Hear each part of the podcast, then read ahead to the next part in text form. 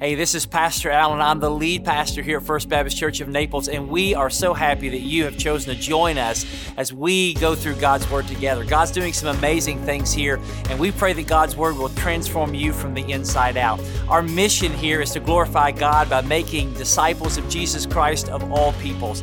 And our hope is, is that you are being a disciple that makes disciples. Now, if you don't have a church home, we would love for you to join us either in person or continuing online as we go into God's Word together every week. But if you are uh, a member of another church, we don't want this to be in any way, shape, form, or fashion a substitute uh, for you being connected to your local body. So our prayer is is that God uses His Word to change you and to change others. So we pray that God will use you and this message for His glory. Have a great day.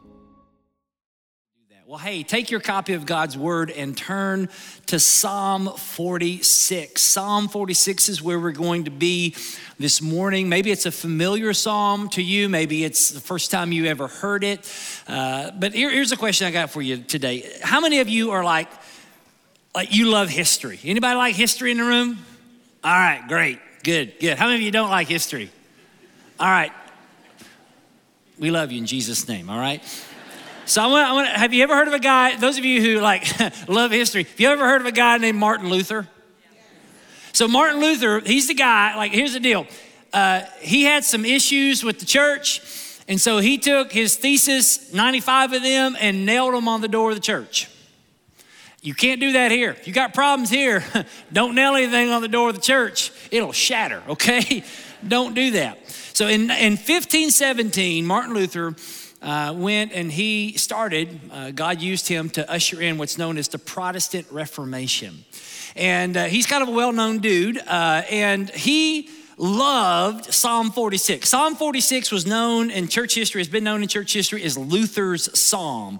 And he wrote a very, very famous hymn uh, that if you grew up, especially if you grew up in the church, grew up in high church, pipe organ church, you probably sang A Mighty Fortress is Our God. Anybody ever sing that song, A Mighty Fortress is Our God? Some of you do. Yeah, it's great. It's awesome song. I love it. I can sit here and sing it to you right now, but I won't, all right?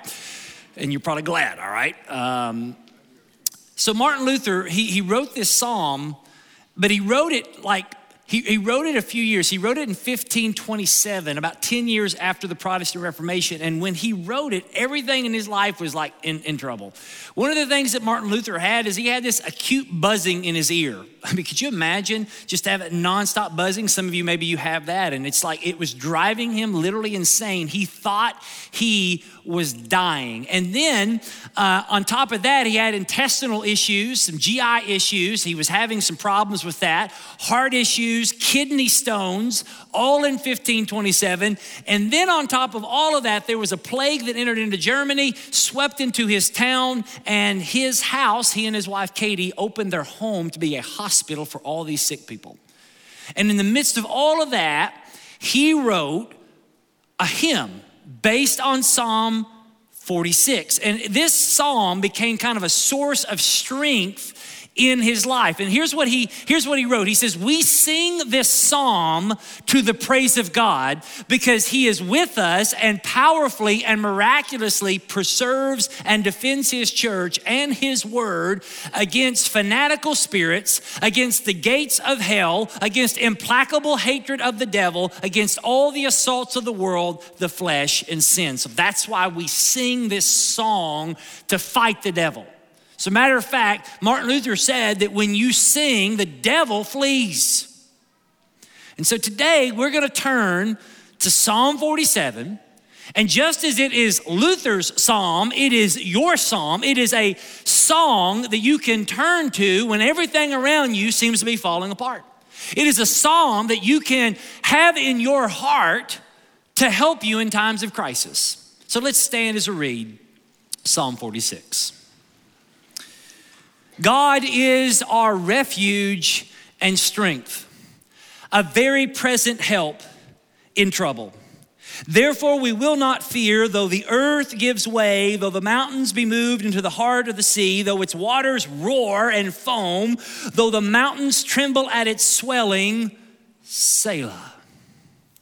There is a river whose streams make glad the city of God, the holy habitation of the Most High. God is in the midst of her. She shall not be moved. God will help her when morning dawns. The nations rage, the kingdoms totter. He utters his voice, the earth melts.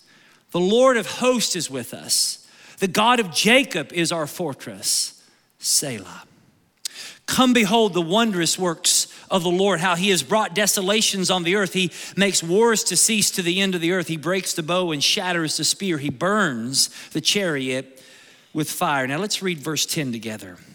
Be still and know that I am God.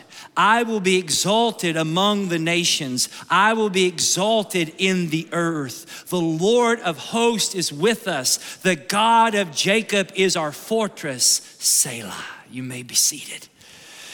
This psalm is written by a group, a musical group called the Sons of Korah. Uh, their daddy, uh, or their great, great, great, great grandpappy, was a guy named Korah. And Korah is not necessarily one of the greatest biblical heroes in the Bible. He started a rebellion against a guy named Moses. He led 250 other of his closest friends to basically try to do a coup d'etat against Moses, and God judged Korah. And the Bible says that the earth opened up and swallowed Korah and all 250 of those who rebelled against God.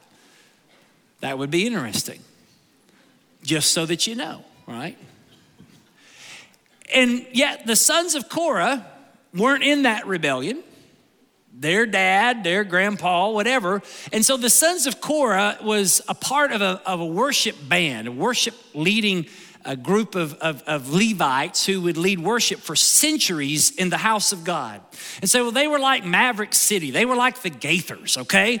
They just keep going and going and going. And so they continued and they, throughout the centuries, wrote all kinds of new worship songs. And, and 12 of them are actually in the book of Psalms. And so tw- there are 12 songs that are written by the sons of Korah. Now, the reason I bring that up to you is because what it tells us is that God does not judge you based on the sins of your parents. Aren't you glad? And aren't you glad as parents that God doesn't judge your children on the basis of your sin?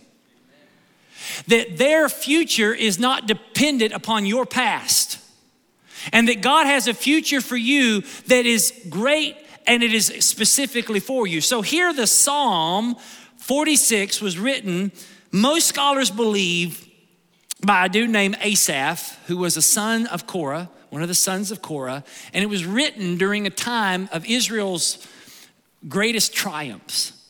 There's a guy named Hezekiah who was the king. There was an army that was trying to destroy the, the kingdom of Judah and the city of Jerusalem, and God provided a miraculous delivery. And after that, a song was written, and that was Psalm 46. And what this psalm teaches us is this this psalm teaches us to trust in God, whose protection gives us security, whose presence gives us joy and whose power gives us victory. That's what this psalmist teaches. So let's unpack that. Number one, God's protection gives us security. Verse one God is our refuge. What is a refuge? A refuge is a place you flee to for protection. So, like, if, if you ever been out and you're out walking and, and all of a sudden the rain just starts coming out of nowhere, what do you do? You flee for protection. So, that's a refuge, somewhere to keep you from the elements. Well, here, God is the one who protects us. And one of the things that this psalmist wants us to be aware of is that there is no one or nothing that can protect us like our God. And the good news about this particular psalm, this psalm, this verse does not have an expiration date. One thing that you notice here is it's in the present tense that God is not a refuge that was or not a refuge that will be, but He is our refuge right now. Proverbs puts it, puts it this way The name of the Lord is a strong tower. The righteous man runs into it, the righteous woman runs into it, and they are safe. Deuteronomy chapter 33, verse 27 The eternal God is your dwelling place, and underneath are the everlasting arms. You are held up by the everlasting God in the everlasting arms. And so the psalmist here says that the Lord God is our refuge, but he also is our strength.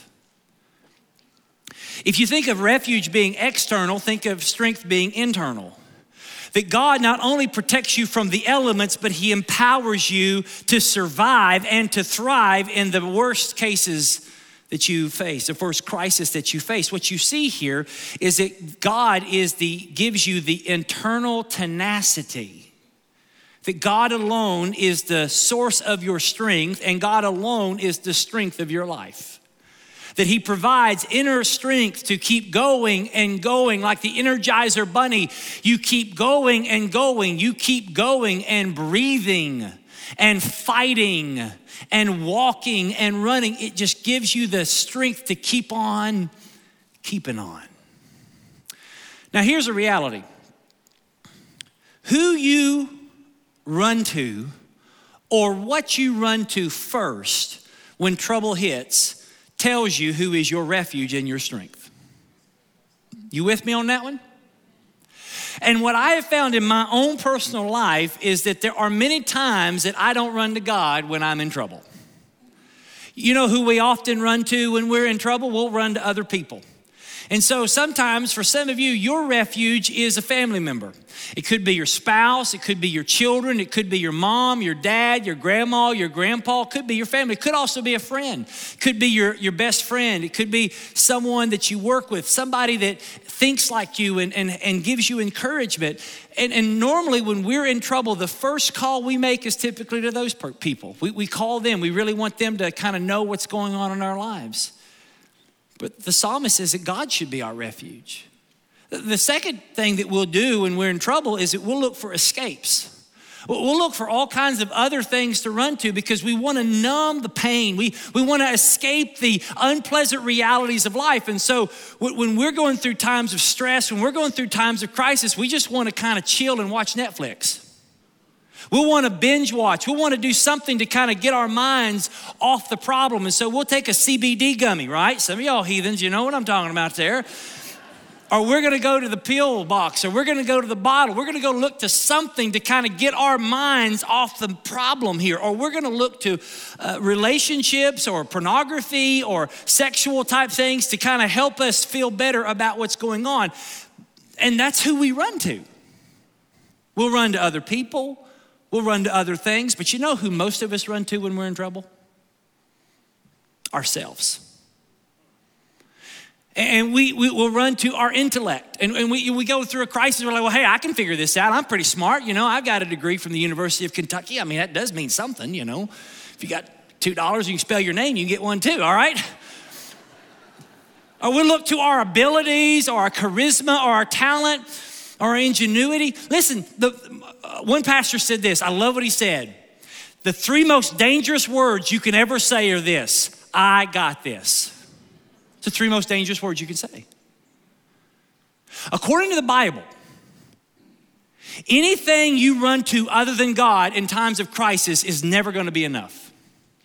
According to the Bible, anything that you look to to be the source and strength of your life and the refuge in the midst of the storm will not be enough. They'll let you down. Because they won't be able to withstand the pressure. It's like putting up a paper towel over your head in the middle of a hurricane. What do you think that's gonna do? You know, some of y'all, how many of y'all like going to the beach? Anybody like going to the beach? Some of you do. Some like going to the beach. I mean, you live in Naples. I'm not much of a beach goer, and here's why I don't tan, I burn. Anybody else got that problem? Amen. And so, like, when I put sunscreen on, I'm not putting SPF 30 on. I'm putting like SPF 100. All right? And now that things are thinning off at the top, I gotta like wear, I gotta put extra stuff up there. Anybody else, right? Some of y'all know what I'm talking about? You say, well, preacher, wear a hat. I don't look good in a hat, okay? I just don't. So, anyway, so the other day we went to the beach and we were out there and I slathered up, you know, all kinds of stuff, makes me look more like, you know, like a weirdo. Um, and so I was sit there and, and reading a book. Out there, I've got like SPF 70 on. So I'm out there. We come back home. I'm like, man, I'm sunburned. I'm like, what in the world? So I did some research. I got on the Google machine. And here's what I found this SPF stuff is a racket. Pure racket. As a matter of fact, you know the difference between SPF 30 and SPF 50? SPF, now if there's a dermatologist in the room, I'm gonna get an email.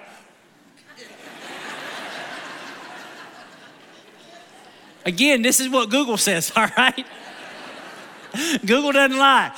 So SPF 30 protects you from, it, it, it only allows 3% of the ultraviolet rays to get you. Okay, that's 30. 50 allows 2%. 70, nobody knows. and so, what the dermatologist that I looked up on the Google machine said was this they said very high SPFs create a false sense of security. People who use them tend to stay out in the sun longer. They skip reapplying and they don't think they need shade. They don't wear a hat. They don't cover up in clothing. And therefore, they end up getting a lot more UV damage than those who use lower SPFs. According to this dermatologist, it's important for us to not rely on high SPF sunscreen alone. You know what a lot of us are doing? We're slathering up on SPF. I got this. And guess what? You ain't got this.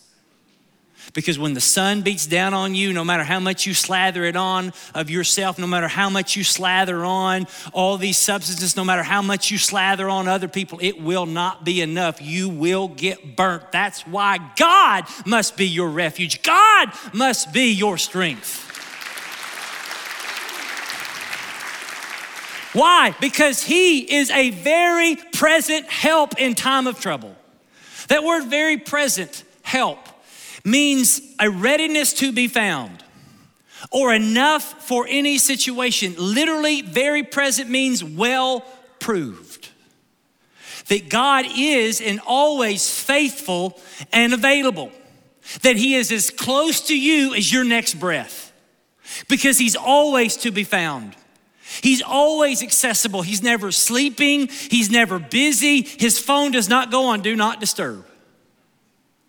You don't get a voicemail with God. Hello, this is God. I cannot take your call right now. But if you leave your name and your number, I'll send an angel. No. He's in time, on time, every time. A very present help in trouble. That word is in tight places. That when the going gets tough, God doesn't take off, God is there. Spurgeon put it best. He says, He never withdraws himself from his afflicted. He is their help truly, effectually, constantly. He is present or near them, close at their side, and ready for their relief. He is more present than friend or relative can be, more nearly present than even the trouble itself. He is a friend in need and a friend indeed. That's just verse one. God is our refuge and strength, a very present help in time of trouble. Therefore, what's the therefore, therefore? In light of all that we just said, because God is our strength, because God is our refuge, because God is always there, we will not fear. And then he qualifies it though the earth gives way, though the mountains be moved, though the, though the sea roar and foam. In other words, if the whole world seems to be falling in all around me, I'm not going to be afraid. When the foundations of my life seem to be unraveling, when things seem to be out of control, I will not fear. We've all had moments where things seem to go upside down. We've all had moments where we felt like our life was just falling apart or unraveling.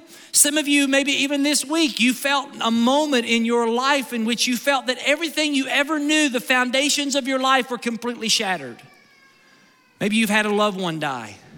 Maybe you've had a friend to stab you in the back and betray you. Maybe you lost your job, or, or maybe your family is all dysfunctional. Maybe there's more month than you've got money.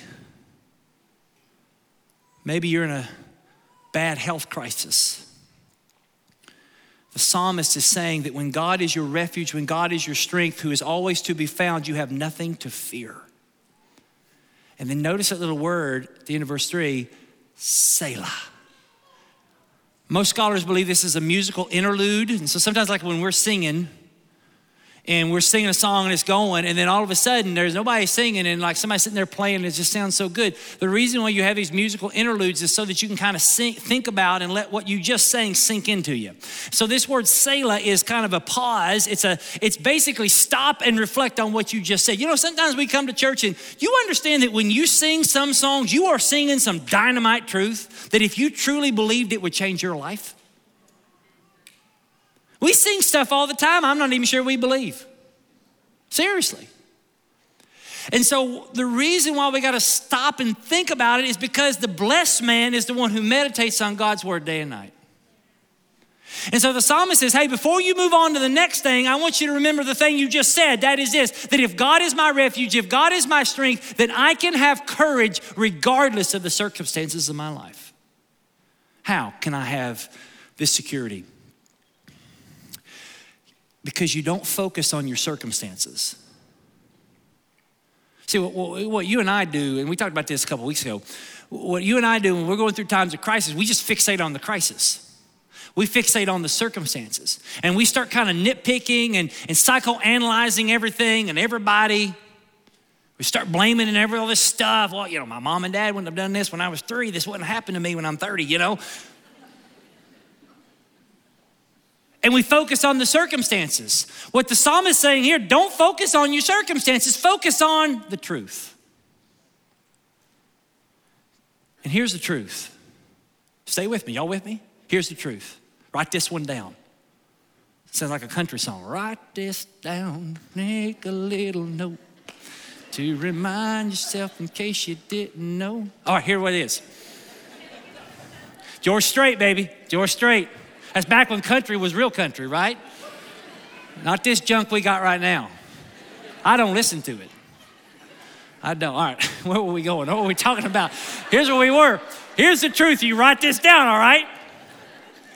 Your circumstances do not define your life,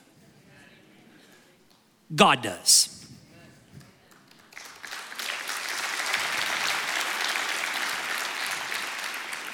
God's protection gives you security. That's point number one. We got two more. Number two, God's presence gives you joy. Y'all know there's a difference between happiness and joy. Happiness depends on what happens, joy depends on the Lord. He says in verse number four that there is a river whose streams make glad the city of God.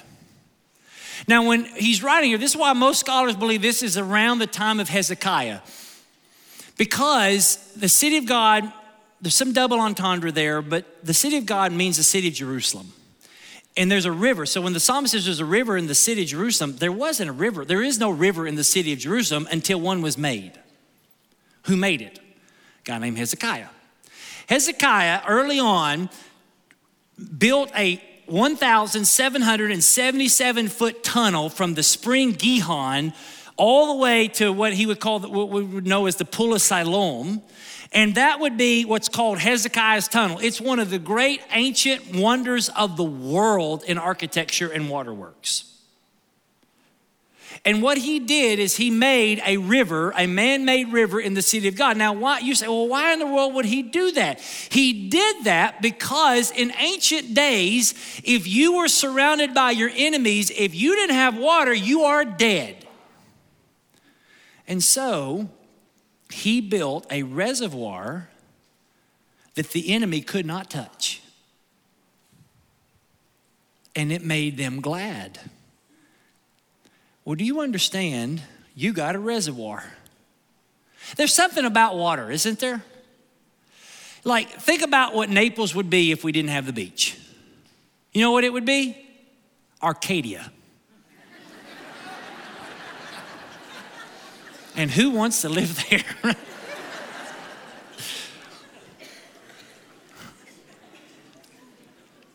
if you're from Arcadia, we're glad you're here.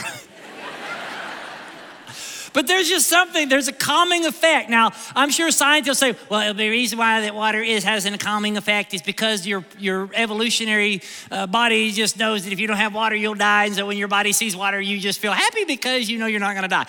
That's not why. There's just something God made about water. It has a calming effect. That's why people spend a lot of money to live by the water. They want a vacation. When they vacation, they either like mountains or water, but even the places you go to the mountains have water. People will put elaborate pools by their homes so they can look at the water.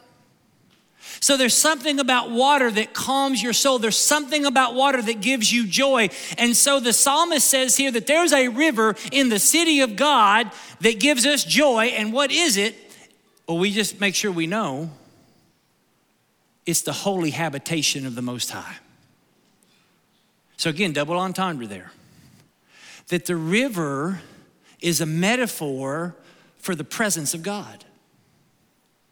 Now, Revelation 22 talks about the heavenly city of Jerusalem, and in the heavenly city of Jerusalem, there is a river, a river of life that flows from the presence of God. And just because we may not understand this, the psalmist wants to doubly make sure that when he's talking about a river, here's what he's talking about it's the presence of God. Verse 5 God's in the midst of her, she shall not be moved. God will help her. He utters his voice, the earth melts.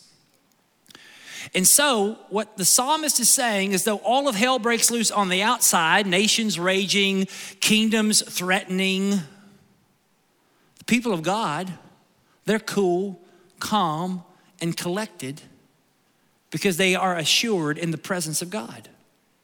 The psalmist David says in Psalm 16 11, in, the, in your presence is the fullness of joy. Now, how does God's presence enter into our lives? God's presence enters into our lives through the person of the Holy Spirit. And so, if you are a Christian, if you are a believer, you have God inside of you, and having God inside of you is the secret reservoir and the fountain of living water that can keep you cool, calm, and collected when everything else falls apart. Jesus talked about this to the lady at the well in uh, John chapter 4, verse 13. Jesus says, Whoever drinks of the water that I give them will never be thirsty again. The water that I give them will become in him a spring of water welling up to eternal life. John chapter 7, verse 38, Jesus says, Whoever believes in me, as the scripture has said, out of his heart will flow rivers of living water. And John says, just in case you don't know what he's talking about, he said this about the Holy Spirit, whom those who believe in him were to receive. There's just something that's different in believers than everyone else in the world right? That there's something inside of them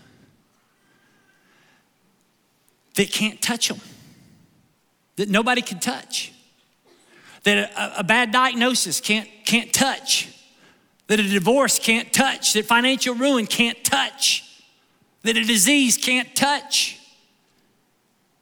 It's the Spirit of the living God.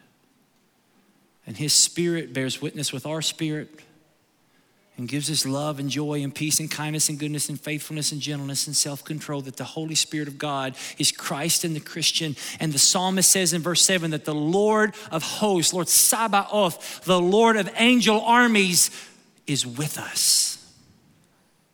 But He's not just with us, He's for us. You know, sometimes God will rescue you from your trouble. Do you understand that there are a thousand things that God is doing in your life and you may only be aware of three of them? That's what John Piper said, and I totally agree with him.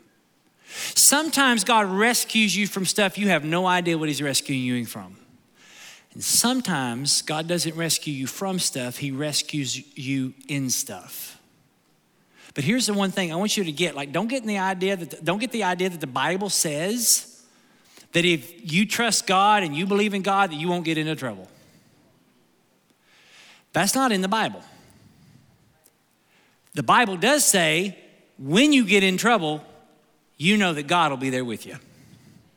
It's just the truth. And what the psalmist is saying is that God is with us in the darkest, scariest, fearful moments of our lives to let us know how much He loves us. You want to know the worst place in the state of Florida? y'all are thinking of names. The worst place in the state of Florida is found at SeaWorld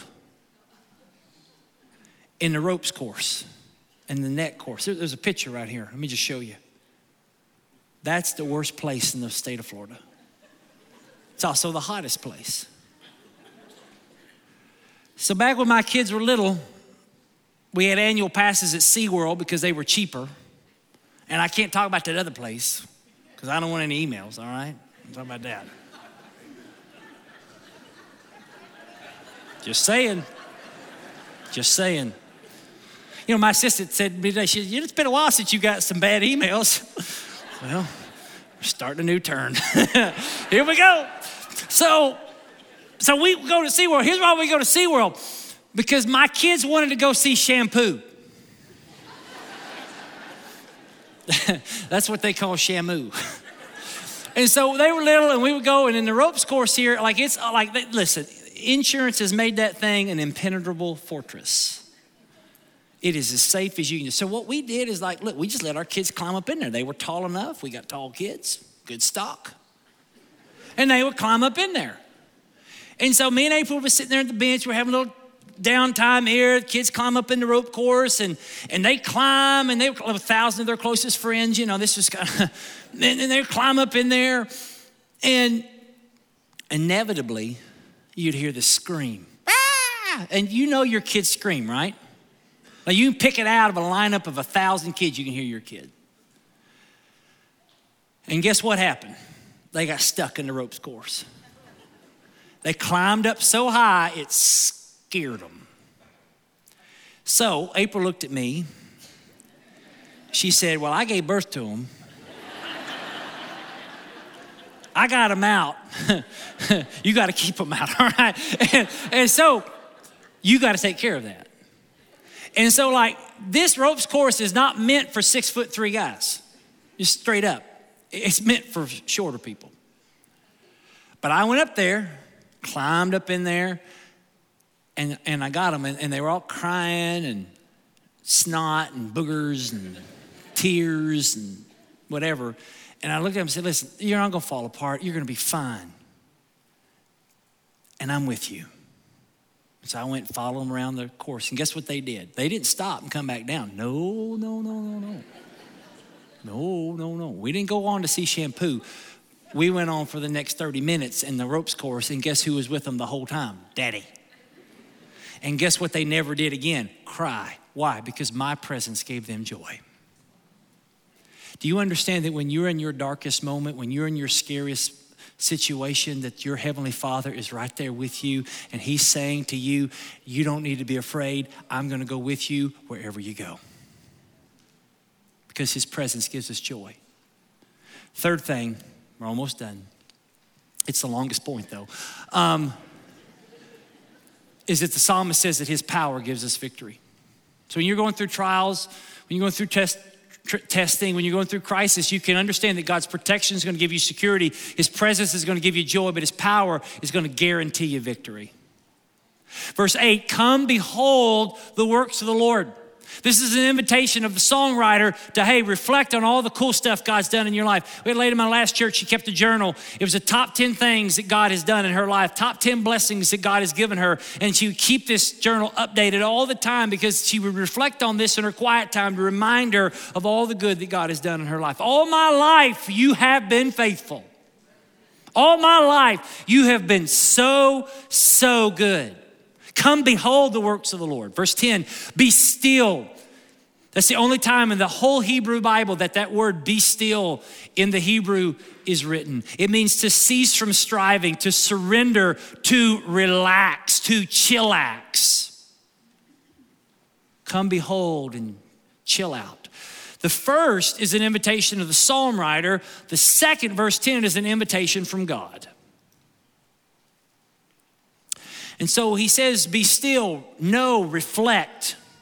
So, reflect on what? Well, there's some immediate context. There's a little story that was taking place here. You know, like, have you ever had like a God story? Like you tell people, man, this is what God did in my life, and it was awesome. Anybody have a God story like that? Say amen. All right. So here's a God story. There's a dude named Hezekiah, as I told you before, he was a king. He started being the king of Judah at the age of 25. He was a godly man. The Bible says that he was one of the godliest kings ever. He destroyed the idols. He tore down the, the bad stuff. He, he, he got rid of all kinds of crazy stuff. I mean, he got rid of it all. 14 years into his reign, so he's 39. I can understand that age. He's a godly dude, but trouble came. Just because you're godly, just because you live for God, doesn't mean trouble's not going to come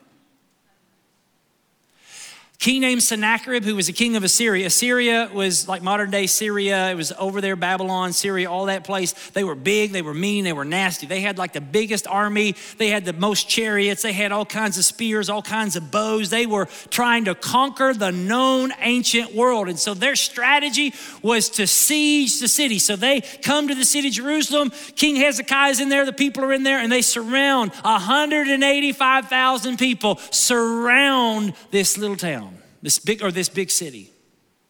And what they tried to do is they were going to try to starve them out, but also they used propaganda. Do you understand that lying, deception, propaganda has been used by the enemy for years and years and years? And so they, they put, listen, there were all kinds of Facebook posts and Instagram posts, and, and there were these nasty emails being sent to the people that basically said this. Here's what it said all that they were surrounded the city was surrounded. And here's what the here's what the, the stuff said. If you fight against us you will be doomed. You will lose. Matter of fact the bible says that here's what they literally said. If you fight against us you will be doomed to eat your own dung and drink your own urine. Don't get more graphic than that. But you say that's in the bible? Yes it's in the bible. But if you surrender to us, you'll be okay, you'll have peace. So we recommend to you don't listen to King Hezekiah, don't trust in your God, surrender to us. Well, you're the king and you're hearing all this stuff, and the people in the town are like, well, maybe we should surrender to this dude. Maybe he's, you know, maybe he's going to really do this stuff for us. And, you know, I don't want to drink my own urine and I don't want to eat my own dung. I mean, that's, you know, well, we got to do something here. And so King Hezekiah is hearing this. And so what did he do? What was his first thing? What did he do?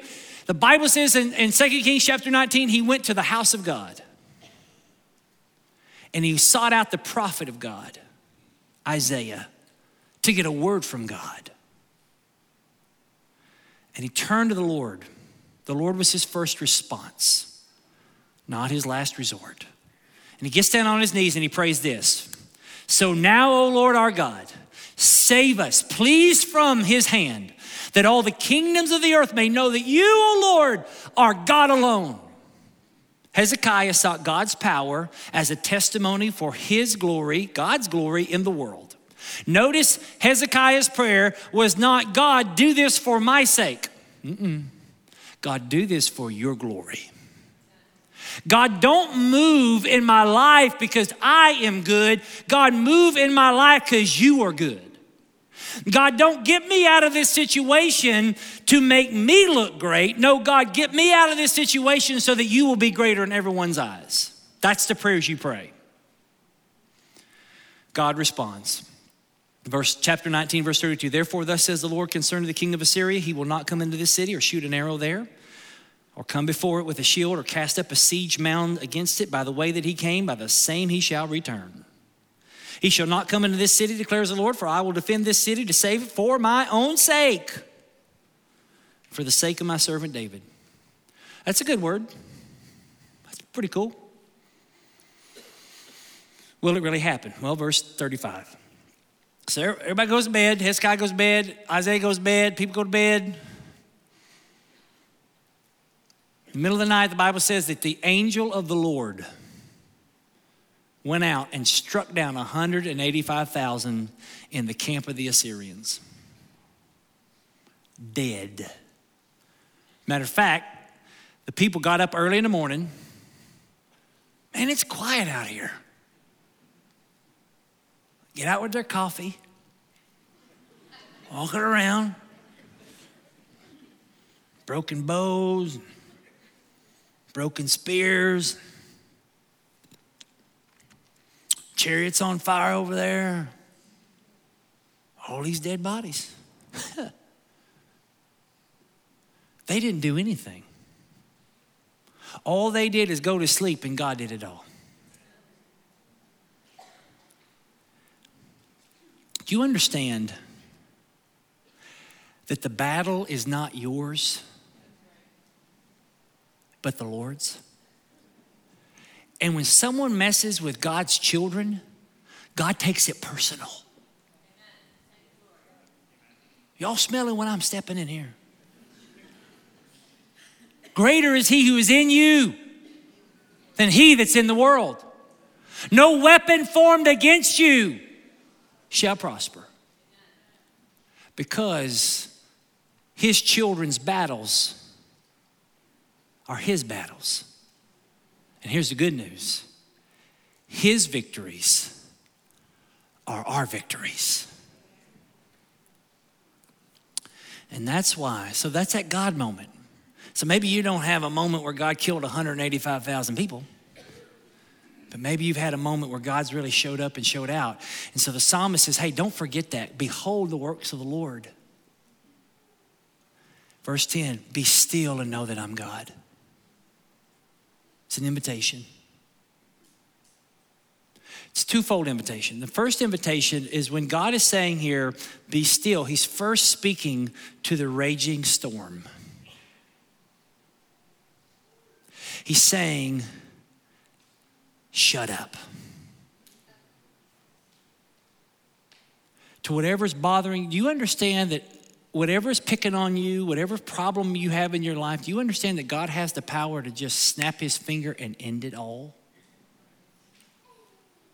But sometimes he doesn't do that. Sometimes God says, Peace be still, and the wind cease, and the waves stop, and everything goes to calm. Sometimes God does still the storm outside of you. But the second invitation is to you and me. Sometimes God will say to the storm, Shut up.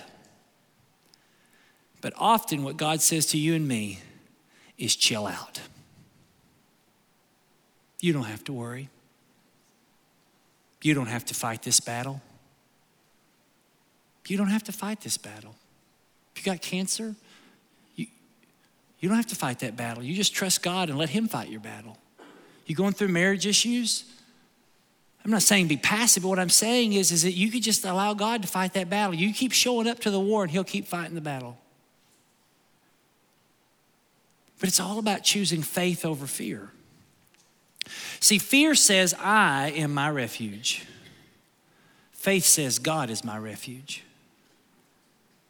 Be, being still and chilling out when all of everything seems to be falling apart, that's scary because we're fixers. I'm a fixer. Y'all a fixer? I like to fix my own stuff. When I try to fix my battles, when I try to fix my problems, I'm choosing fear. Because what you know what fear is? Stay with me. Fear is trying to control what you can't control.